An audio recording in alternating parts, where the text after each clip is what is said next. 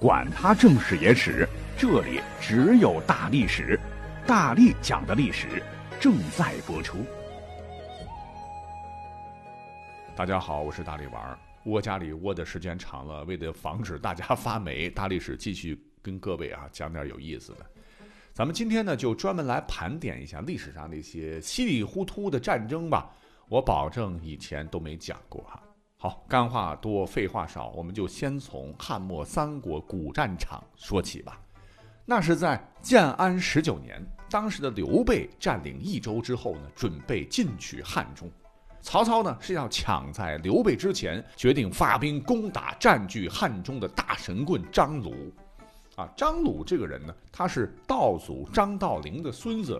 道教的天师的位置和当时皇帝是一样的，可以世袭啊。前两人都升仙了，张鲁就成了新天师，盘踞汉中当土皇帝凡是向他学道的人呢，都得交五斗米，称为鬼族。鬼族中领头的称为祭酒，领导鬼族多的称为智头大祭酒，相当于万户侯，很有意思。他统治的地盘上没有官僚机构，大小事儿呢都归祭酒所管。故而呢，他领导的一帮又被称为五斗米教，可朝廷打心眼里瞧不起他们，称呼他们为米贼。曹操挟天子以令诸侯吧，就代表大汉啊，为了吞下汉中这块大肥肉，在用兵策略上做了细致的研判，把各种因素都尽量考虑全面，谋定而后动。那单从这次跟随曹操出征的文臣武将的阵容就晓得。曹操攻伐汉中的欲望是多么强烈，参加这次战役啊，做了多么充足的准备。你像名单上有夏侯惇、夏侯渊、曹洪、张合、徐晃、许褚、郭淮、朱灵、韩浩、千招、刘烨、司马懿、杜袭、张继、苏泽、王粲、陆翠等二十多位，堪称曹魏的豪华班底，都是倾巢而出了。可是曹操哪里晓得？他在选择最终的行军路线这个关键问题上，由于自个儿对情报理解有误，竟然犯了一个可能致命的大错。原来进军汉中有四条路线，分别是保协道、倘洛道、子午道和陈仓道。曹操最终拍板，十万大军走陈仓古道。啊，原来是有降将禀告曹操，说出陈仓古道必经阳平关。而阳平关建在山上，与另一座山势相距甚远，中间地势平坦。曹操天然认为平坦那就是宽阔嘛？啊，非常适合于大部队作战。我兵强马壮，人数众多，就打阳平关好了。可当曹操亲率大军浩浩荡荡来到阳平关前一看，一下子有点傻了。这两边是高山峻岭，中间的地儿确实挺平的，可是过于狭窄。没有办法发挥集团作战的优势，阳平关完全是易守难攻啊！曹军向上攀援降攻，连续强攻，损失非常大。曹操的心是拔凉拔凉的。你想啊，大军攀山越岭几个月，牛马困累，军士疲惫，才好不容易开拔至此，久攻不下。这十万大军，那向后转，齐步走，打道回府。曹操心里很慌啊，赶紧把大家召集起来商量商量吧。诸位将军，诸位大人，咱们呢一起合计一下，看下一步这仗啊该怎么打。谁曾想啊，一个个战功赫赫、奇谋甚多的武将文臣，包括司马懿，竟然当时谁也未能想出破敌之策。曹操头真的很疼啊。就这么地，双方就相持了数月。十万曹军很快没有粮了，曹操终于忍不了了，直叹：“此处地势险恶，连峰接崖，故虽有精兵虎将，势不可失也。”一日下定决心，咱呢赶紧退回中原吧，今天就走。这干耗着孙权，万一来犯，腹背受敌，我很危险呐。就在大多数人都同意班师的时候啊，有一个当时排位很低的谋士跳出来，是极力劝阻：“不要啊，主公，都搁这这么多天了，咱就不能再停几天看看？”曹操最终勉强同意。可众人哪里知道，就在这天晚上，莫名其妙的发生了一场意外，而这个意外却令曹军轻而易举的拿下了阳平关。目前有两种说法，一种是说啊，曹操其实也没信心呢，当晚就让夏侯惇、许褚给还在山上准备进攻的兄弟们传令，说大家呢要做好准备，咱们要撤退了。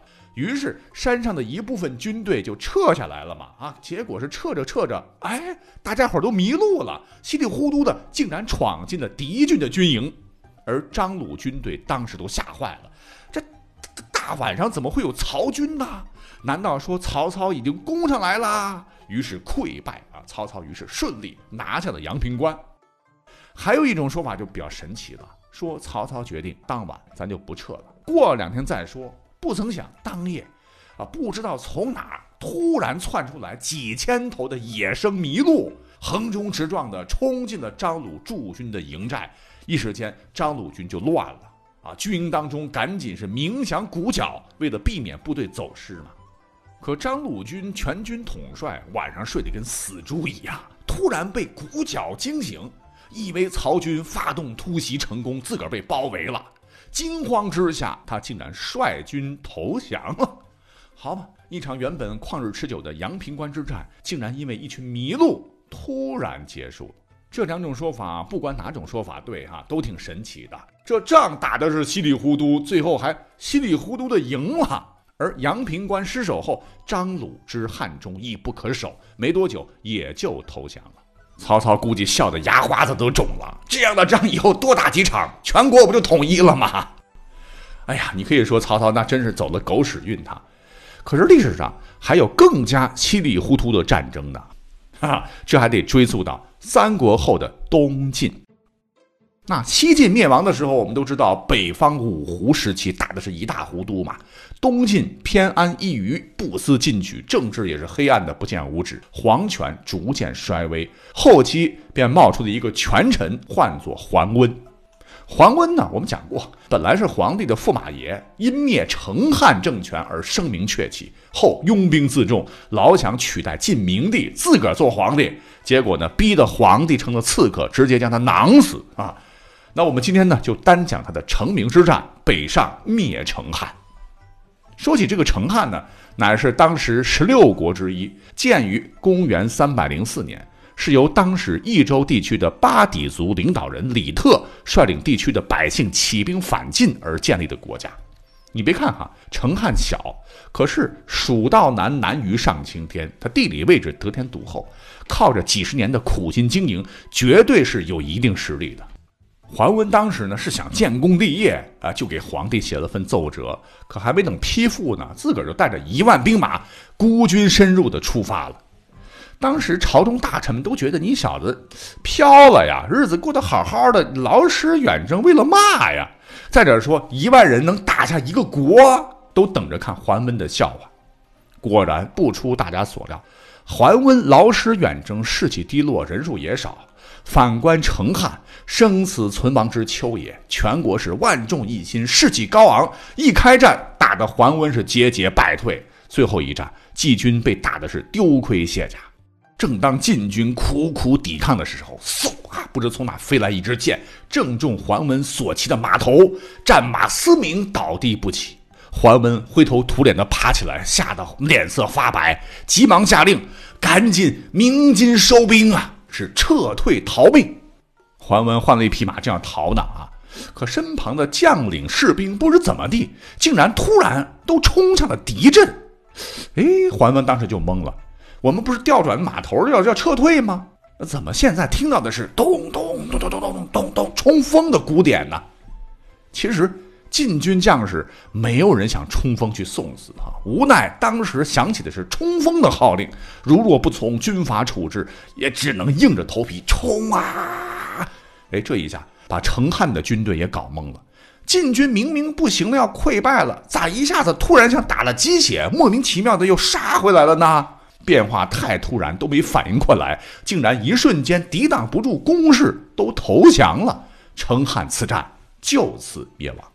事后桓温一调查啊，原来是敲战鼓的那个士兵啊，当时太紧张了，慌乱中心里想着敲撤退的，结果给咚咚咚咚咚咚咚敲成了冲锋的鼓点。桓温很开心，这个错错的好，阴差阳错，竟然我们打胜了，哈哈，大大嘉奖了他啊。自此，桓温因此战以一万兵马稀里糊涂的灭掉了成汉而名声大噪，开启了他的权臣之路。司马家震颤吧！哎，结果他也没顶几天哈，东晋就灭亡了。随后南北对峙就更激烈了哈。当时的北方呢，北魏是基本统一了，欲有一统天下之势。可是，在关键的节骨眼上，北魏王朝发生了分裂。一个呢是以高欢为首的东魏，一个是以宇文泰为首的西魏。高欢和宇文泰真可以说是我国历史上最势均力敌的敌手了。为了天下，相互攻伐不休啊，联手奉献了多场精彩的对决。可我认为最奇特的一场，当属马上要讲到的玉璧大战。玉璧是著名的一个河东军事要塞。那经过多年的精心准备，高欢当年率领麾下二十万虎狼之士，杀气腾腾而来，欲一举歼灭宇文泰的关西军事集团。双方那真是动了真格的，战事极其惨烈。西魏守城一方的将领呢，唤作韦孝宽，在宇文泰的英明领导下，他采取的策略是。任你高欢用云梯、用冲车、攻城锤、强弩、石炮等重型武器轮番攻城，我就是高筑城池，岿然不动。你来一个杀一个，来一对杀一双，从容应战，毫不畏惧。在他的带领下，将士们拼命力战呢。双方激战六十多天，东魏损失惨重。高欢当时率领的可是全国的精锐，久攻不下，他是气急败坏。有一天，竟然对着城楼跳着脚的大骂。你乱臣贼子，缩头乌龟，不敢一战的懦夫，可能是骂急眼，他竟然连纵耳负楼至天，我会穿城取耳都骂出来了。这句话可至关重要。韦孝宽耳朵可好使啊，听罢哈哈大笑。纵耳负楼至天，我会穿城取耳，意思就是任你把这个城楼建得越来越高，我呀挖地道进城干死你啊！高欢啊，高欢，我都不用判细作，你竟然把你们采用的战术都给我骂出来了，我真得谢谢你哈。高欢可能没觉得自个儿大嘴巴泄密了，还真的在玉璧城南开始挖起地道，还想声东击西，一面在城北昼夜攻打，一边呢偷偷的用地道战的方式往城南运输兵士。凭良心讲，如果计谋得逞，那西魏必败，搞不好宇文泰就得当俘虏了。可是你稀里糊涂的骂人家，把你的这个妙计都骂出来，让人知道了，结果可想而知啊。韦孝宽起初也装作不知道，你该挖挖，等挖好了，他呢默默的让人把战好的退路给挖断了，又派人守在出口。这一下，敌人埋伏在地道里边，是退无可退，也出不来了。更狠的还在后头，韦孝宽下令点燃柴火，给我烧。这一下瓮中捉鳖啊！东魏士兵吱哇乱叫，被烧死、被呛死的不计其数，士气大跌。此战之后，高欢输的是一塌糊涂，十万大军死伤六七，自个儿心力憔悴，染上了重疾。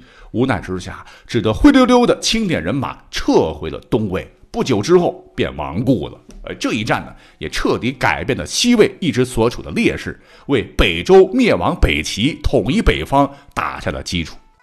好，原本还想讲一个元朝最为尴尬的一次远征，成为了世界的笑柄啊。篇幅关系，我们就以后再说。咱们最后来个压轴的哈，直接跳到近代，因为这一仗实在太经典，不讲了，对不起今天这个题目。主帅竟然因为多写了一撇而打输了影响中国历史走向的大战。我们将时间拨回到一九三零年五月。当时中国的中原大地上爆发了蒋冯阎大战，史称中原大战，以冯玉祥、阎锡山为一方，以蒋介石为另一方，在河南南部摆开了战场，双方共计投入一百多万兵力进行决战。战前，冯玉祥和阎锡山约定在河南北部的沁阳会师，沁园春雪的那个沁啊，三点水一个心，然后再集中兵力歼灭蒋军。但是冯玉祥的作战参谋。在拟定命令时，把沁阳竟然写成了毕阳，三点水一个心，人家给写成了三点水一个必须的必，多写了一撇。碰巧沁阳和毕阳都是河南省的一个县，只不过沁阳在黄河北岸，而毕阳在黄河南部的桐柏山下，两地相距数百公里。那这样，冯玉祥的部队就稀里糊涂的开进了毕阳，没有在关键时刻和阎锡山的部队会合，贻误了拒歼蒋军的战机，让蒋军夺得了主动权，使得在半年的中原大战中，冯阎联军处处被动挨打，最终以失败告终吧。如果参谋当时不写那一撇，冯阎联军胜利会师，说不定结局可能会改写呢。哇，费了几天时间，终于把节目制作完成了哈！大家听着觉得好玩有趣就行了哈。如果你们喜欢的话，就点个赞吧。我们下期再会，拜拜。